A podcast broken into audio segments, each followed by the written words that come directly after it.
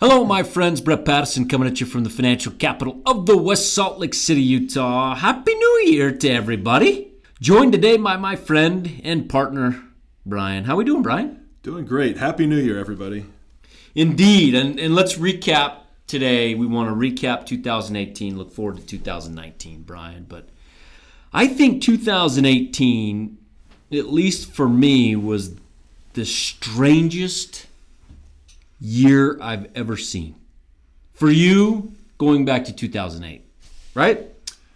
Definitely, uh, since 2008, uh, I would say that definitely 2018 was probably the most challenging year uh, we've had uh, over the last you know 10 years or so. So it's it's been a tough year. And it and it was it was challenging, and we're going to speak to that in a second. But it was just strange. And let me talk about the strangeness of the year.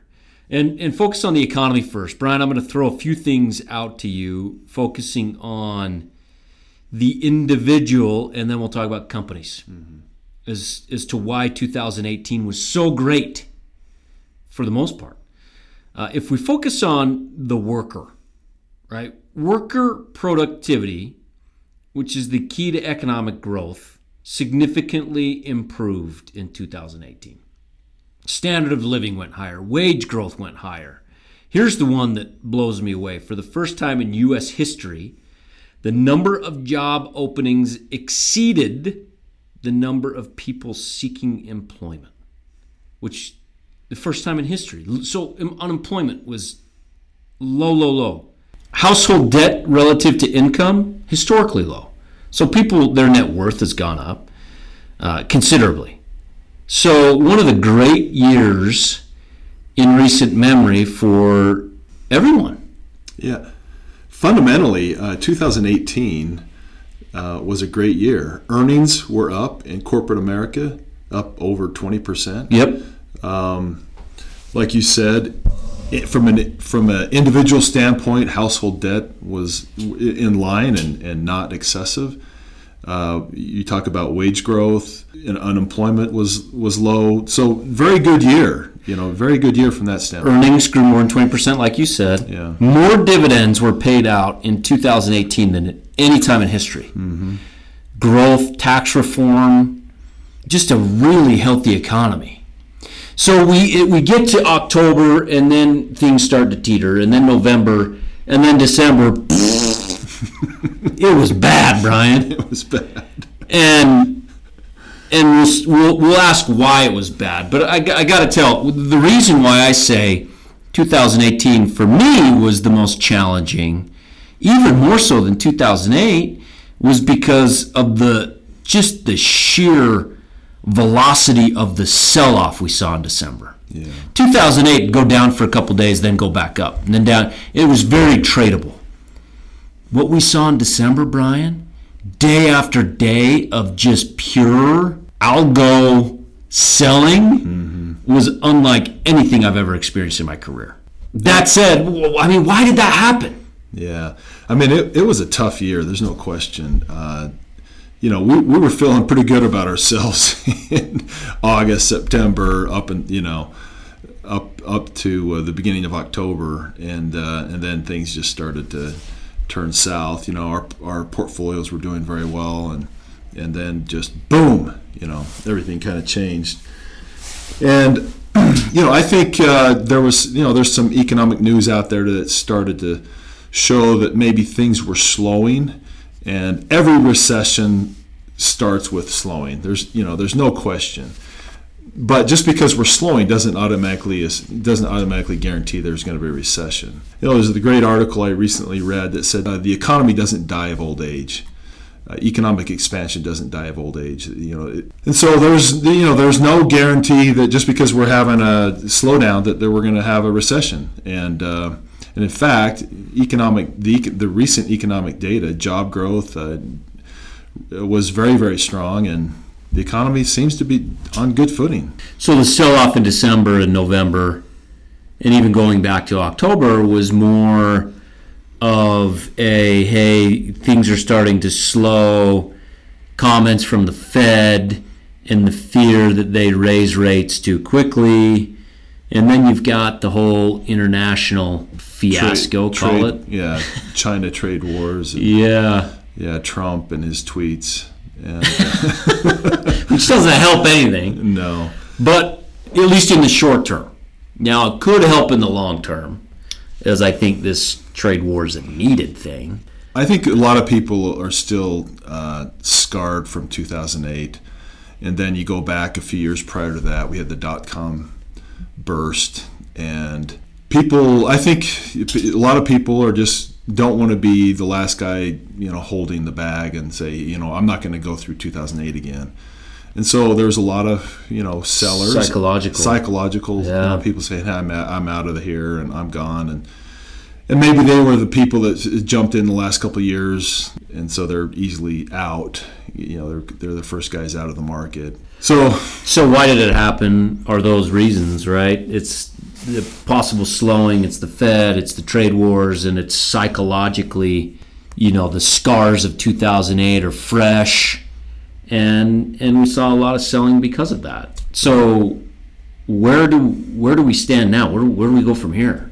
That's what investors want to know. Yeah, As I, I mean- talk to clients, it's hey, tell us about our portfolio, and then you know, is another 2008 coming? Like, what should we do? Is essentially the question. So, Brian, what what should they do? great uh, article last week in the New York Times. It said, "What should you do about a falling stock market?" Question mark. Nothing is the title. Is the headline? Nothing. I actually uh, tweeted that article. I thought it was a really good one, uh, and I think really that's what that is the answer. Is you really shouldn't do anything, especially if uh, your time horizon is three years, three to five years or longer. I mean, if your time horizon is less than that, you say a one or two years or six months, then you shouldn't be invested in stocks. Period. So, to answer your question, really, you shouldn't do anything. You should have a plan, uh, and uh, hopefully, if you're invested in stocks, you have a time horizon more than you know two or three years. It's you know it's three, four, five, ten years or longer. So, so let me throw some numbers at you along those same lines, Brian. Uh, since 1930, there have been three bear markets without a recession, which could potentially be what we are what's occurring right now. Uh, in the late 40s, the early 60s, and 1987. The late 40s and early 60s, we saw six month bear markets. The market fell 21% and 22.3%. In 1987, the market, the bear market lasted three months, three months only, uh, and was down 29%. But here's the key late 40s, if I said, okay, you have to suffer a 21.8% drawdown, but the following 15 years, uh, you could see a 935% return. Like, would you take that six month drawdown?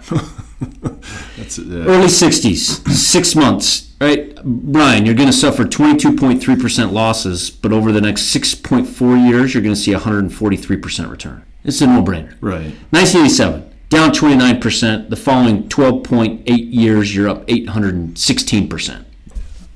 Yeah. That's the long term, three plus year focus that you're talking about. Yeah, and absolutely. You know, stocks were down six point. What was it? Six point two percent. You know, for 2018, the S and P was down. And is that pleasant? No. Is it a catastrophe? I would say no. If you look over the last three years, stock investors have done pretty well. And I think that's how you should look at it. But yes, it's been painful for the last three months Yeah. especially if you've attached your you know you know you see that high water mark in your uh, September 30th statement.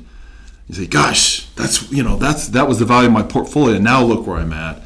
So yeah it's it's painful but I think that's maybe unrealistic. Maybe it's unrealistic to think that you you know you have to look at it from a longer term perspective but I think you really should. You shouldn't be you know all upset because you know I like the other day I was talking to another advisor and he says yeah you know hey I'm down 20% you know over the last uh, three months well you know a year ago you never had that extra 20% I mean you know the por- the stock the Was por- up over 20% the year before. Right, you're up over twenty percent the year before. So I think you th- have to take things in perspective and, and look at it from a long term perspective, and and not you know, focus on just what it's done over the last three months, but look at it what's done over the last year. Yeah, it's, we're down six percent for the last year, but okay. Focus on the longer term is what you're yeah, saying. and- and six Yeah. percent is is is not you know all that bad. I mean, it's not great, but it's not the end of the world for sure.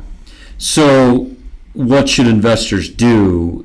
What I'm hearing you say is, uh, and I'm going to paraphrase, and you tell me if I'm off here.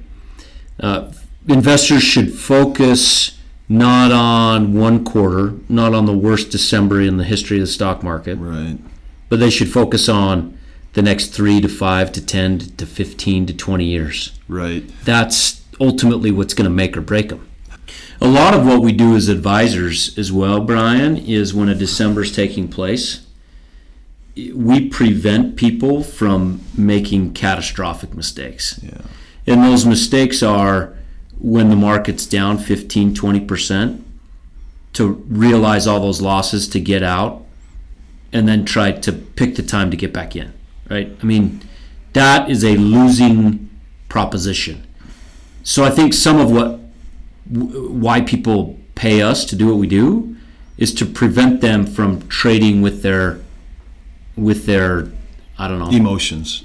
That's really what it is. Yep, that's exactly what it is. Yep. When you think about it, if you when you think about uh, investing, you invest in businesses, and people are really bad at timing. I mean, because of emo. Part of it's because of emotions. You know, when the market's going up, you feel like, hey, I got to get in. I got to participate in this. When the market's got to go going down, you you want to get out. You want to you know avoid sidestep the downfall, the the hurt from a, a declining market.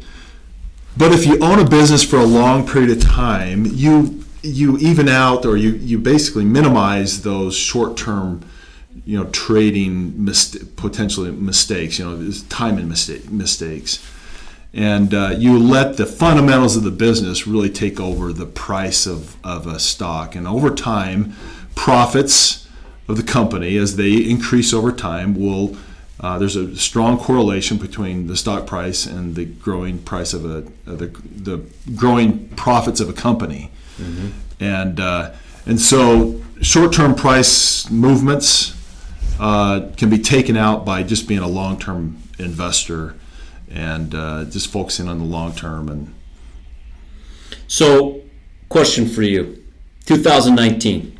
So, we looked at 2019. Do you like the businesses in our portfolio? I love them. I do, and in fact, you know, we listened. I listened to uh, every conference call, uh, read the quarterly reports, and I would say, as a whole, almost every one of our portfolio companies had a very good quarter last quarter, and the outlook was very strong. Um, and so, yeah, the outlook, I feel very good about them. Now, you know, these are moving parts and everything changes. And that was three months ago. And, you know, where are we today? Well, we'll find out over the next, you know, couple months as companies start to report earnings. So, what do you expect 2019 to be? Well, Forecast for me. Yes, Brian. yeah. so uh, let's go back a year ago. A year ago, um, corporate profits were basically about 20% lower than they are today. So companies are 20%, really 20% more valuable today than what they were a year ago. The fundamentals would. Uh, but yet, stock prices are down about six or seven percent from where they were a year ago. So, what does that tell you? If not more. So, so to, to me, stocks are more attractive today than they were a year ago. In most cases, uh, that's a good environment. That's that's good for stocks. Are we going to be down another six percent a year from now? Could we? Absolutely, we could. I would be surprised. I mean, that that mean either stock earnings or stock values go down, meaning the profits of those companies go down over the next year, and uh, to justify a lower price. If con- if stocks continue to grow, then I'd be very surprised that we have lower prices a year from now. So, we just need to be patient and stick with the game plan and own great businesses and see what 2019 brings. So, if you have money laying uh, aside, put away somewhere, now is a great time to invest as the market is cheaper. Put that money to work. If your money's already worked, be patient and have a plan and stick with it. Yeah. Anything else, Brian? I would just say, just echo that same thought and just say, yeah, if you're a long term investor, you got money that you want to invest for, for three years or longer, then absolutely, I think right now is a good time to invest. That said, Brian, 2018 is over. Thank goodness. we move on to 2019, bigger and better things. We look forward to some great announcements uh, with Irongate coming up soon, too. We've got some changes uh, as a firm that we are making, and we're excited to announce those. That'll be coming up in the next month, maybe two. We'll see. With that, my friends, happy New Year, and we'll see you next week. This is a purely public broadcast and is not intended to be personalized financial advice for any individual's specific situation. Each individual's financial situation is unique, and the topics discussed on this broadcast should not be relied upon and or considered as personalized advice. Specific financial securities discussed are not intended to address any listener's particular financial situation and should not be considered recommendations. This is for educational purposes only. For more information, please contact Irongate Global Advisors at info at igga.com or by calling 888 591 0334.